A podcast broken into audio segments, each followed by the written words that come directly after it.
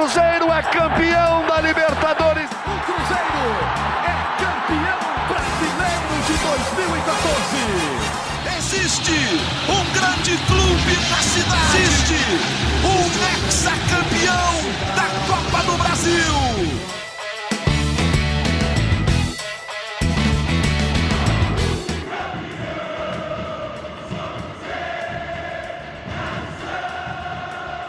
Muito bom dia, muito boa tarde, muito boa noite. Está começando mais uma edição do GE Cruzeiro. O Cruzeiro que foi eliminado da Copa do Brasil, perdeu para o Fluminense por 3 a 0.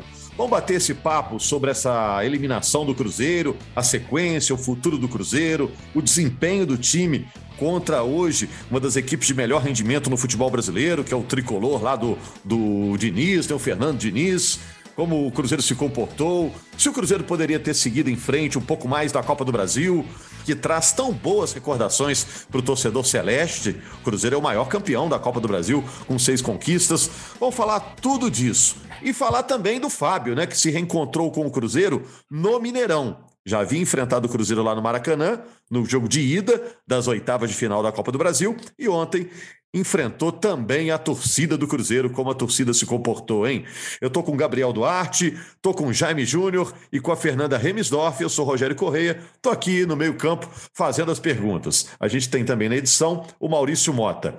Primeiro, aquela pergunta de sempre: todo mundo ligado, todo mundo online? Opa! Presente. Opa! E a Fernanda estava presente também no Mineirão ontem, Fernanda? Presencialmente mesmo? Estava lá ou estava acompanhando na TV com a gente? Estava presencialmente, com certeza, não ia perder essa festa da torcida, não.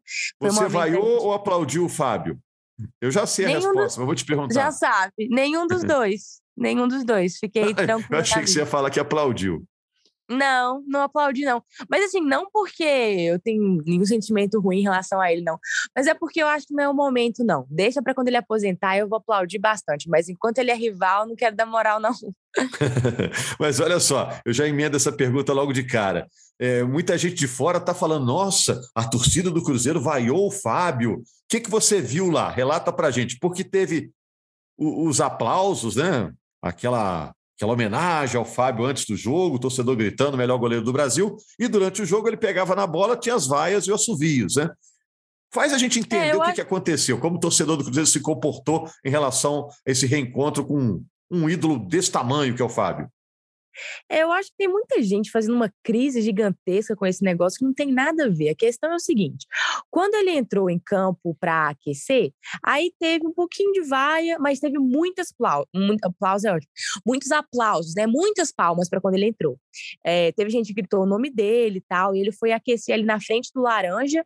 E aí, quem estava ali no laranja aplaudiu bastante. Ele olhou para trás, ele acenou, ele agradeceu, tudo certinho, tranquilo, porque o jogo não tinha começado ainda. Teve gente que não se manifestou e teve gente que deu umas vaiadas também, mas foi menos. É, aí agora, durante o jogo, aí foi majoritariamente mesmo vaia, porque ele era o nosso rival e ele atrapalhou o Cruzeiro a se classificar. Teve bolas ali que, se fosse um outro goleiro, talvez deixaria passar, ou então se ele tivesse no outro dia, ele teria deixado passar e a gente teria marcado gol. Então, assim, como que você vai aplaudir um goleiro adversário durante o jogo? Ou então, ah, então era para ter ficado calado. Gente, uai, o nosso objetivo é desestabilizar o time adversário. O Fábio está no time adversário, infelizmente. Então a gente vai ter que tentar destabilizar. Apesar que tem alguns jogadores até que gostam de vaia. Ele eu já não sei, mas enfim. Eu não vaiei, mas assim, eu super entendo quem estava lá e na hora da emoção acabou expressando dessa forma, de uma forma é, a tentar, assim, como eu falei, tentar diminuir o desempenho dele, distrair, alguma coisa do tipo. Não funcionou. Mas eu acho que faz parte. Quando acabou o jogo, foi vida que segue. Esse, pelo menos o que eu vi. Não sei se teve alguma manifestação mais para lá. Talvez quem estava perto dele tenha aplaudido, algo do tipo, porque ainda existe muito carinho da torcida do Cruzeiro. Mas assim, eu não interpreto de maneira nenhuma que faltou respeito pro Fábio. De maneira nenhuma essa vaia durante o jogo. Foi só porque ele é adversário. Só. É, E aí, eu já falei várias vezes aqui, quando ele aposentar, eu tenho certeza que vai ter muita manifestação de carinho para ele. E teve até no Mineirão, antes depois do jogo, algumas pessoas, sabe? Então, assim, foi super tranquilo. Não foi, não foi porque a gente tem raiva dele, ódio, nem nada, nenhuma sensação ruim. Foi coisa dele ser rival. Se fosse outro goleiro ali, a gente ia vaiar também. Eu acho que a questão foi para tentar destabilizar, mas, assim, de maneira geral, a torcida tem um carinho, mas enquanto ele for rival, a gente vai torcer para ele mal e para ele errar. É, eu concordo com você. Foi a sensação que eu tive também. Achei interessante você falar, porque foi a impressão que eu tive. Foi uma vaia uhum. para tentar entrar na cabeça dele durante Isso. o jogo, né? né?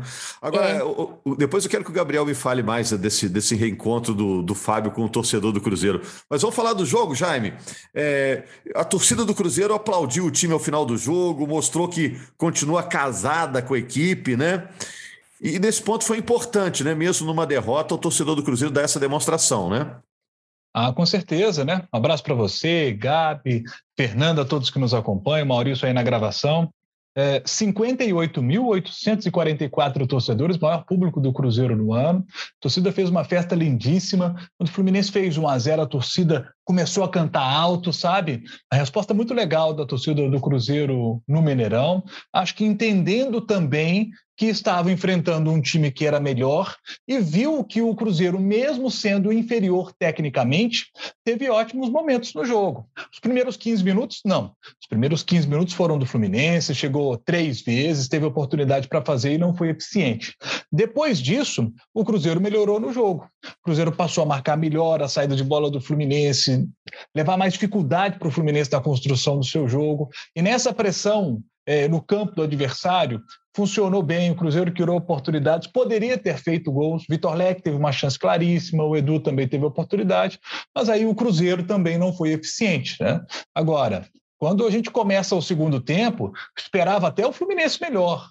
O Fluminense poderia, sabe, vai para o vestiário, o Fluminense voltar melhor, porque tecnicamente é melhor, mas não. Até ali uns 20 minutos, Cruzeiro melhor. Então, olha o que eu estou dizendo, de 15 minutos do primeiro tempo até os 20 mais ou menos do segundo tempo, Cruzeiro melhor no jogo. Só que aí depois vem o gol do Fluminense. E aí, é, o, o, Cruzeiro teve oportunidades, não fez, e o, e o, Fluminense, como tem tecnicamente um time melhor, então isso acaba fazendo a, a, diferença na hora da decisão, sabe? A bola caiu no pé do Arias, ele faz aquele golaço, né? Isso. É. Aí depois e o Cruzeiro, as chances que teve, né, Jaime? O Cruzeiro, é... as chances que teve, talvez até por estar tá marcando tanto, na hora de chutar, o chute saiu fraco, né? Sim, sim, com o Vagninho, sim. com o Edu, a cabeçada do Vitor Leque, coisas que não numa situação normal, né, ofereceriam muito mais perigo ainda, né? É, e se você pegar esse lance que você citou do Vagninho, o Vagninho veio um cruzamento da direita, do Luvanor, e o Vagninho chega para poder pegar de primeira e, e para tentar meter o contrapé do Fábio. Ele chuta fraco. E o Fábio faz. O Fábio a gente está acostumado a ver, né? Essa leitura dele para poder, é, nesse cruzamento, ele faz as passadas certinhas, para no lugar certo para conseguir fazer a defesa. Mesmo talvez se o chute fosse mais forte, o Fábio conseguiria pegar essa bola. Mas como o chute é fraco, o Fábio pega firme, ele não solta ali no pé de um jogador do Cruzeiro. Já a equipe do Fluminense, a mesma coisa. Martinelli chega, faz o cruzamento e aí o Cano pega para meter o contrapé do Rafael, só que é um chute mais forte. É um chute muito forte, e aí o Rafael no contrapé não tem nem como reagir ali direito, e sai ali o segundo gol do Fluminense. Depois vem o 3 a 0 com o Natan, que já ali a vaca já tinha ido para o brejo, né?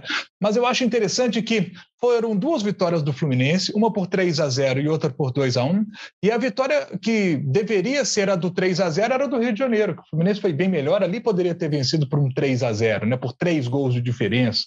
É, agora, o jogo de ontem, para mim, teve mais cara de 2 a 1 do que de 3 a 0 Acho que 3 a 0 foi um placar elástico para o que foi o, o jogo. É, muita intensidade do Cruzeiro, é isso que o Pesolano quer, o Pesolano gosta. O Cruzeiro ainda perdeu o William Oliveira logo com cinco minutos, né? E isso já é um baque ali, porque eu já não tenho o Neto Moura, você perde o William Oliveira, mas gostei do Pedro Castro, gostei da entrada do Pedro Castro, entrou bem, desde 3 de junho ele não, ele não atuava, né? E o, e o Vagninho também é, era outro jogador que não vinha sendo relacionado, né? O Vagninho desde 27 de maio contra o Criciúma que ele não jogava, né? É, então, assim, é, é, um jogador que É um jogador que teve essa oportunidade de botar a bola lá dentro e, e não conseguiu, né? O Pesolano até tá, justificou falando que não está utilizando os dois, porque eles podem bater o sétimo jogo e não, não se transferir para outra equipe, né? Mas principalmente o Pedro Castro, eu acho que é um jogador que o Pesolano pode olhar com mais carinho, um cara que eu é. acho que, que, que, tem qualidade para permanecer no elenco. É, e o Fagninho até que teve algumas oportunidades no jogo, fez lá um, um salseiro quando entrou. Ô, Gabriel, você estava no Mineirão, estava acompanhando o jogo da redação? Estava no Mineirão, Rogério. O que, que você traz de bastidor aí desse, desse jogo, com, com tantos elementos, tantos personagens interessantes?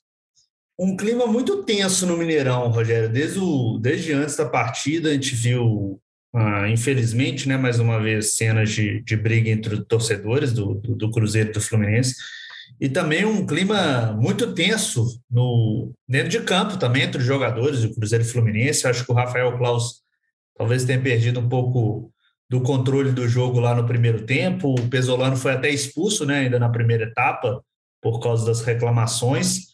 A gente ainda teve cenas de, de, de briga de torcedores na, nas arquibancadas antes da partida. Mas eu vi também o Cruzeiro muito aguerrido em campo, como vocês citaram, né? tentando buscar o resultado. É, sabia que era difícil, o Fluminense a gente sabia que tem muita qualidade, mas eu acho que a torcida do Cruzeiro é, aplaudiu o time e, e, e, e, elogiou o time muito pelo empenho que o time teve em campo. Teve chance até para abrir o placar no primeiro tempo, né? Mas acabou não fazendo. Mas eu acho que ficou pelo menos um, um bom sinal que esse time do Cruzeiro é muito aguerrido em campo. E essa relação com o Fábio, Gabriel, é, na sua opinião, segue inabalada a relação que o torcedor do Cruzeiro tem com o Fábio? É o que eu, eu percebi muito, Rogério, que assim, é, na questão que o torcedor do Cruzeiro separou o momento do jogo com o momento da idolatria com o Fábio. Antes da, da partida começar no aquecimento, é, a maior parte dos torcedores, eu acho que aplaudiu, o Fábio gritou o nome dele lá no Mineirão. Durante o jogo, a gente viu que é, grande parte aí vaiou o Fábio quando pegava na bola, quando tinha que bater tiro de meta, mas eu acho que a idolatria com, com, com ele continua intacta para grande parte dos cruzeirenses. Só uma cena lamentável no final do jogo, na saída de campo, que um torcedor acabou arremessando o objeto em direção a ele. Ainda bem que ele não foi acertado, mas aí teve ainda essa cena é, é, lamentável mesmo por parte de um torcedor do Cruzeiro, mas eu acho que a idolatria realmente do Fábio fica, ele tem uma grande história com o Cruzeiro, isso não é apagado, né? Ô Fernanda, e vamos falar de bola, você lá acompanhando o jogo. Você tinha certeza que o gol do Cruzeiro ia sair? É, chegou um momento, você falou, o Cruzeiro vai passar? Você sentiu o Cruzeiro encarando o Fluminense de igual para igual? Então, no primeiro tempo, a gente teve, pelo menos na minha opinião, um domínio maior do Cruzeiro. A bola estava sempre no pé do Cruzeiro, teve mais volume de jogo, chegou na frente várias vezes, só que esbarrou na falta de qualidade nossa, principalmente no ataque, e também da qualidade do Fluminense ali é, defensivamente. Eles vêm melhorando muito a defesa deles, tanto que nos últimos jogos, acho que eles levaram um gol em cinco jogos, algo do tipo. Então, é, a gente teve esse problema, né, de esbarrar na defesa deles e o nosso próprio ataque que não vem bem, né? Mas, assim, eu confesso que eu não estava super confiante nessa classificação, porque a gente entende a diferença absurda nos elencos, né? E, e como eu falei no começo, né, a gente pegou um Fluminense no auge e pegou um Cruzeiro numa das piores fases, assim, a gente, numa fase que o Cruzeiro está muito desgastado já e tudo mais. Então, se você me perguntasse, assim, sem sentimento de torcedor, falou racionalmente antes do jogo, Fernando Cruzeiro vai passar, eu sabia que não. Mas, assim, no fundo, a gente tem que manter a nossa esperança por ser o nosso time. Eu fui lá para torcer, obviamente, mas eu sabia que seria muito difícil. Agora, eu acho que sim, o Cruzeiro mereceu um gol pela pela tentativa, assim, pela raça que o time teve, o time se entregou muito. É, o coitado, o Oliveira ali no começo levou uma bolada que salvou o Cruzeiro, mas acabou que machucou ele, né? Que tanto que ele saiu. Inclusive, até me preocupou isso. Então, assim, a gente viu que o time deu o máximo, só que o nosso máximo não é suficiente para bater o Fluminense. Não é suficiente. E faz parte, porque a gente não montou um time para bater o Fluminense, a gente montou um time para bater os times da Série B. É, então, por mais que eu vi o time indo bem, assim, em alguns momentos deu esperança de talvez fazer um golzinho. É, eu acho que, que o Fluminense ele tinha, realmente tinha mais time para passar. Agora, eu concordo muito com o Jaime que o placar ele foi totalmente invertido, né? Eu acho que o jogo da ida foi uma cara de um 3 a 0 porque no jogo da ida, sim, eu posso falar que o Fluminense amassou o Cruzeiro. Agora, nesse jogo, não. Não achei que o Fluminense amassou o Cruzeiro, não. É, um 2 a 1 faria mais sentido, porque a questão foi, o Cruzeiro teve até um certo domínio do jogo em alguns momentos, é, mas o Fluminense, nas chances que ele teve, ele foi muito mais certeiro. Ele usou sua qualidade e aí conseguiu matar o jogo, né? E também a gente percebe que os gols do Fluminense foram mais no fim do jogo, que é o momento ali que o Cruzeiro já estava muito desgastado. Tanto que o Cruzeiro correu ali no primeiro tempo, o Bidu principalmente tal, você vê que não vai aguentar até o final. E o Fluminense que se poupou um pouco no primeiro tempo, deixou o Cruzeiro fazer, jogar lá, chegou no, no, segundo tempo um pouco mais inteiro, mas não só isso. O Fluminense tem um banco, né? Quando fez a substituição, não perdeu o nível, diferente do Cruzeiro. Para mim, o Cruzeiro começou a perder naquela substituição. Depois que saiu ali o Adriano, depois que entrou o Vagninho, ali, naquela substituição daqueles dois, é, quem mais que saiu naquele momento? É, foi o. É, durante o jogo teve, teve uma hora.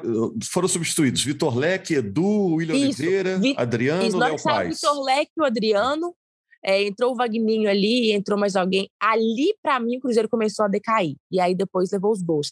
É, então, assim, eu acho que faz parte, a torcida entendeu. Por isso que a gente até falou também, né? Gabriel falou, Jaime falou. É, quando acabou, a gente não só apoiou o time, aplaudiu e, e cantou é, porque a gente entende que não é objetivo e tal, e entende que o Fluminense é melhor, mas porque a gente viu um esforço no time. A gente não foi, por exemplo, contra o Guarani, que a gente perdeu jogando mal e mereceu perder. Não. Nesse jogo a gente perdeu porque o time é inferior, mas não é porque mereceu, é porque deixou jogar, sabe? É, e outra coisa que a gente não falou aqui agora foi da arbitragem, que não foi bem, não, tá? Influenciou no jogo. Não que a arbitragem foi o diferencial e ela eliminou o Cruzeiro. Não. O Fluminense mereceu passar pelo elenco que tem, pelo futebol que jogou principalmente no primeiro jogo. Agora que a arbitragem impactou, impactou. E, e o Pessolano, ele representou 100% a torcida ali. Naquela hora que ele ficou bravo e teve o povo segurar ele, posso falar que ele representou a gente, porque deu muita raiva na hora que a bola bateu lá na mão do Manuel e o juiz é, teve coragem de falar, ai, o braço estava colado. Foi ali que o Pessolano perdeu também, porque é bem. dá uma indignação, porque foi exatamente no momento que o já estava bem no jogo. Aí teve aqueles problemas com o juiz, parece que é, desandou mais, né? Então teve essa questão. Mas é isso, assim, Fluminense tem mais time para jogar, mas o Cruzeiro tá de parabéns pelo que jogou estando na Série B, porque teve time aí que levou cinco, a gente levou só três. é isso aí. Agora, o, o, o Jaime, olha só. É, a gente vai entrar num outro assunto aqui, jogando para frente, né? Porque agora é o jogo contra o Novo Horizontino. O Cruzeiro tem chance de reabilitação depois de duas derrotas. Aliás, a Globo, aqui em Minas, mostra esse jogo entre Cruzeiro e Novo Horizontino. De qualquer forma, o Pessolano tem aí uns dias para trabalhar a cabeça dos jogadores do Cruzeiro, né, Jaime? Porque foram duas derrotas seguidas. Teve a derrota para o Guarani e agora essa para o Fluminense. É, por mais que a torcida apoie, acredite, mostre que está com o time, você acha que o time sai um pouco abalado dessa eliminação, não? Rogério, os próprios jogadores, eu acredito que eles sabiam que havia uma diferença técnica, eles sabiam que seria difícil eliminar a equipe do Fluminense. Eu acho que tem um baque ali depois do jogo, naturalmente, eles estão tristes, mas eu, eu, eu não. Eu, não eu, eu acredito que já no domingo esses caras vão estar é, sabe, totalmente focados de novo na Série B, vão para dentro do Novo Horizontino para conquistar uma vitória, que se acontecer o Cruzeiro vai chegar a 41 pontos e não poderá ser mais alcançado no primeiro turno, independentemente do que o Vasco fizer, porque o Vasco só pode chegar a 40. Então, é a vitória em casa para poder já garantir o título simbólico do primeiro turno, para atingir uma pontuação muito boa, pensando em acesso, né? A gente sempre fala aqui dos 64 pontos, o Cruzeiro já bate 41 no próximo domingo, né? É, é mais um passo importante para poder ascender. É, espero também que o Pesolano e foi legal ele falar na coletiva, porque a gente sempre elogia aqui o Pesolano pela, é, pela qualidade do trabalho dele. Como o Cruzeiro joga bem, como o Cruzeiro é um time bem montado, como o Cruzeiro é um time bem encaixado. Isso tudo é mérito demais do Pesolano e da sua comissão técnica. É, agora, ele precisa é, se controlar um pouco mais. A reação dele foi muito exaltada, ele entrou em campo, aquilo não foi legal. E ele na coletiva, é, o ele custo-benefício foi, foi ruim, né, Jaime? Por causa é. da, dessa questão da mão, que era uma reclamação até pertinente, Justa. né? Ele estava com a razão em reclamar, mas a maneira que ele reclamou trouxe um prejuízo é. muito maior ao Cruzeiro, né? É, é, ele tem que ter mais calma é, nas suas reações, como entrar em campo daquela forma efusiva como ele entrou, e nas coisas que ele diz também. No relato do árbitro, e aí temos de deixar claro, é o relato do árbitro na súmula, ele diz que o Pesolano disse para ele, ó, oh, você está roubando, foi assim lá, está sendo aqui também. Então, assim, se de fato ele disse isso, tem que ter calma. Tem, ele, não vou falar que tem que ter calma. Hoje eu estava participando, participando do Redação Sport TV e a Alicia, que estava comentando, ela disse o seguinte: olha, é, o cara viu lá que foi mão. E aí, você quer que ele fique tranquilinho? Ele vai ficar indignado, vai ficar bravo ali, vai reclamar. Mas você tem o, o limite até onde você, da sua reação, sabe? A, a do Pesolano foi muito forte. Então, ele mesmo na coletiva, ele disse o seguinte: é uma coisa que eu preciso melhorar. Isso é bacana do cara reconhecer. O primeiro passo para você melhorar é você reconhecer que você está errando. Você reconhecer que você não está com uma postura legal ali do lado de fora. Então, eu acredito que é algo que ele está trabalhando para melhorar, né? E tenho certeza que ele vai conseguir atingir isso. Você vê que é um cara bacana é, e é um baita do profissional, né? Que treinador é o Pesolano, né? E assim, a gente não conhecia, né? Quando contratou o Pesolano, falei, que, que é esse cara, gente? Pesolano, não conheço. Agora a gente está conhecendo aí o baita do treinador que o Cruzeiro tem. É, mas tem a história aí, né, Gabriel, que ele pediu desculpas também para o Klaus depois, né? É, pediu. É verdade? É, até o Klaus citou na súmula. Uhum. Exato. Ele citou na súmula que o, que o Pesolano foi até ele, o Pesolano estava expulso, né? Mas ele voltou ao campo de jogo, cumprimentou os jogadores do Cruzeiro e ficou um tempinho lá conversando com o Klaus. O Klaus relatou que ele pediu desculpas realmente a ele pelas palavras que o, que o Klaus disse que ele tinha falado ainda no primeiro tempo. Ô, Gabriel, agora a pergunta difícil. Ricardo Goulart, o que, que, você sabe sobre Ricardo Goulart? Você já sabia Bem ou não? né? torcida do Cruzeiro tá polvorosa aí com, com o Ricardo Goulart, né, Rogério? Eu tenho Mas uma tese é... sobre o Ricardo Goulart, viu? Fala aí. Ah, eu quero ouvi-la. Mas vamos lá, o Rogério, o Ricardo Goulart é um, é um nome, rescindiu com o Santos, né? A gente está gravando hoje quarta-feira, ele, ele rescindiu na terça-feira com o Santos, é, acabou não rendendo o esperado pelo Santos lá e tinha altos vencimentos e vencimentos muito fora da realidade hoje do Cruzeiro, que é o dos entraves para um possível acerto. O nome realmente foi oferecido ao Cruzeiro, o Cruzeiro avalia uma possível contratação do jogador, mas eles precisam se acertar financeiramente. É, a gente sabe que o Bahia também está interessado no Ricardo Goulart. Lembrando que ele não pode jogar por outro clube da Série A, né, porque ele já fez os sete jogos pelo Santos, então ele está impossibilitado de jogar na Série A do Brasileiro. Então, uma, uma boa alternativa seria a disputa da Série B, já que seria mais difícil ele ir para o mercado internacional nesse momento. É um nome realmente que interessa, mas o Cruzeiro está bem pelos no chão sobre essa contratação. O, a gestão do Ronaldo já disse que não irá fazer loucuras nesse primeiro momento, que o Cruzeiro ainda passa por uma situação financeira muito delicada, né? Então, é, o Cruzeiro trabalha com, com realmente pés no chão nessa contratação mas, mas é um nome que interessa conversa, sim. Existe, existe uma existe conversa uma ou é só o desejo? Existe, existe uma conversa entre, entre o Cruzeiro e o, e o agente do, do Ricardo Goulart nesse momento. Ah, tá. A minha tese, viu, Fernanda, Gabriel, Jaime, amigo que acompanha o nosso podcast. O Ricardo Goulart ele foi bicampeão brasileiro com o Cruzeiro. Na hora que ele parar, na hora que encerrar a carreira, e não falta muito, né? Porque ele já passou dos seus 30 anos, qual torcida que vai defender o Ricardo Goulart? Eu, como jogador, no lugar dele, aceitaria a proposta, porque é um clube que vai defendê-lo o resto da vida. Né? Ele não tem uma grande identificação com nenhum outro clube no Brasil. Já foi para a China, já fez o dinheiro dele, já tem o dinheiro para essa geração, para a próxima, para mais alguma. Né? Vai entrar num clube que provavelmente vai subir. Então, é uma aposta certa ele ir para o Cruzeiro e está disputando a Série A no ano que vem. Né? vai subir como herói, porque todo mundo que está aí, se conseguir subir com o Cruzeiro, vai virar herói, né? Ele precisa, ao encerrar a carreira, ter uma identificação forte com algum clube, né? E não vejo melhor é. oportunidade é. que o Cruzeiro, que está precisando alguém na posição como ele. Você não concorda, não, Fernanda? Ô, ô, Rogério, só, só acrescentar uma coisa, esse é um ponto até que é levado em consideração com, com o pessoal que trabalha com o Ricardo Goulart, porque eles também pensam que no Bahia ele teria que ainda conquistar o coração do torcedor do, do tricolor baiano. Com o Cruzeiro, não, né? Ele já chega com esse carinho já conquistado. É, eu concordo demais, assim, porque aqui, como a gente já gosta dele, já conhece, tem memórias muito boas, ele traz é, essa memória de 2013, 14, que foi a última vez que a gente foi realmente muito feliz no brasileiro, né? Então, é, aqui ele vai ter um pouco mais de paciência para ele se desenvolver, porque ele realmente não está jogando futebol muito bom lá no Santos. Então, vamos supor que ele chegue na Série B não tão bem. Ele chegando no Bahia não tão bem, ele vai perder moral muito rápido, vai ser massacrado muito rápido, porque eles não têm identificação nenhuma. Agora, aqui no Cruzeiro, eu sinto que ele vai ter um pouco mais desse espaço aí para para se desenvolver.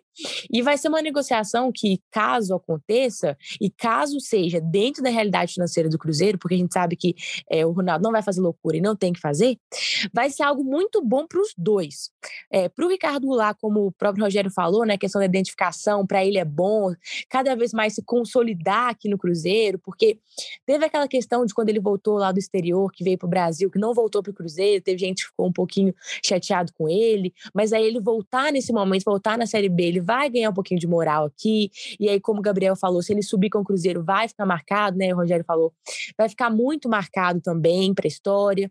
É, e o próprio Cruzeiro já está pensando em contratações para uma possível Série A, porque como a gente já está caminhando aí para a segunda metade do ano, não dá para trazer um jogador justamente para uma Série B, porque o nosso objetivo é que a Série B acabe no fim do ano para gente. Então tem que trazer um jogador pensando numa possível Série A já, e ele é o nome de Série A. E o Cruzeiro também ganharia muito com o Goulart em questão de venda de camisa, em questão de ingresso, em questão de sócio, em questão de moral da torcida e apoio. Então seria muito bom para os dois, né? É claro que se o Goulart conseguir jogar bem aqui, mas eu acho que ele ainda tem futebol, por mais que ele passou dos 30 anos, ainda, ainda assim ele consegue, né? É, eu espero que também independente de onde ele for também, é, não, não se lesione tanto, porque o Santos perdeu ele algumas oportunidades por causa disso. Mas, assim, tendo em vista o ataque do Cruzeiro, que eu já falei aqui, que é o ponto fraco nosso, ele chegaria para agregar demais, independente da fase que ele tá, porque ele tem muita habilidade, é, a finalização dele é algo que faria totalmente diferença aqui. Então, assim, eu acho que seria um, uma situação que ambos ganhariam, ambos é, agregariam um para o outro e, e seria bem interessante mesmo. É isso. A gente já vai fechando o papo aqui. Considerações finais aí, Jaime. O que, que você queria falar sobre o Cruzeiro, que está na ponta da língua ainda aí? Eu queria falar sobre o Ricardo Goulart, porque assim, é um cara que está com 31 anos, né? É, em 2019, ele chegou para o Palmeiras, vocês se lembram, para se recuperar né, de um problema no joelho. Aí no Palmeiras, ele precisou retirar parte do menisco tal. Foi para o Santos, pô, 30 jogos no Santos, quatro gols, não conseguiu render no Santos. Então, essa questão física é que me preocupa na questão do Ricardo Goulart. Porque bola, a gente sabe que ele tem muita bola, ele é muito bom. A gente viu muito de perto aqui, 13 e 14, o que o Ricardo Goulart fez o Cruzeiro. Foi espetacular, foi espetacular. Agora, ele vai conseguir voltar a desempenhar aquele futebol aqui na equipe do Cruzeiro, né? Essa é a grande dúvida, porque é claro que a vinda dele vai trazer repercussão com venda de camisa, como citou a Fernanda, né? É um nome que o torcedor do Carinho tem, o torcedor do Cruzeiro tem um enorme carinho por ele, mas tem essa questão física, né? É, o Ricardo Goulart pode chegar aqui, por exemplo, e não conseguir render, como Marcelo Moreno, por exemplo, não conseguiu render, e é um jogador também que o torcedor do Cruzeiro adora, até emprestou dinheiro para o Cruzeiro, né? É, foi, foi, foi, relatado isso aí ultimamente. Então, é, esse é, uma, é um ponto de interrogação, viu? Diga, Fernando a gente tem que lembrar que realmente o Goulart jogou aqui oito, nove anos atrás, então não vai ser aquele Goulart, né? Então tem que levar em consideração isso também, realmente que o físico dele não vai ser a mesma coisa. Mas um cara de 31 anos, Fernanda, 31 anos ainda tem muita lenha para queimar. Só que ele Com tem certeza. um problema físico, né? Um problema uhum. físico, uhum. o problema do joelho. Então, eu acho que esse é um ponto que poxa, o departamento, aí é com o departamento médico do Cruzeiro, sabe? Uhum. Vai, vai fazer uma avaliação do jogador e aí dizer, assim, ó, pode contratar. Beleza. E aí nós vamos cobrar do Ricardo Goulart que consiga o desempenho na Série B do Campeonato Brasileiro alto. Para jogar com o Pesolano é intensidade alta. A gente está vendo como é que é a correria, como é que é a intensidade com o Pesolano. Então tem que estar tá muito bem fisicamente para poder jogar no nível que o, que o Pesolano quer. Então acho que essas questões uhum. precisam ser muito bem avaliadas para que o Cruzeiro seja assertivo no, na, na, contratação, porque não tem muito dinheiro para contratar, sabe? É a bala de prata agora do meio de ano, do meio do ano. Então o Ricardo Goulart, se vier e conseguir jogar é, e conseguir jogar bem, entregar bem na Série B do Campeonato Brasileiro, ok. É, entendo essa questão que ele está mais velho do que 13, 14, né?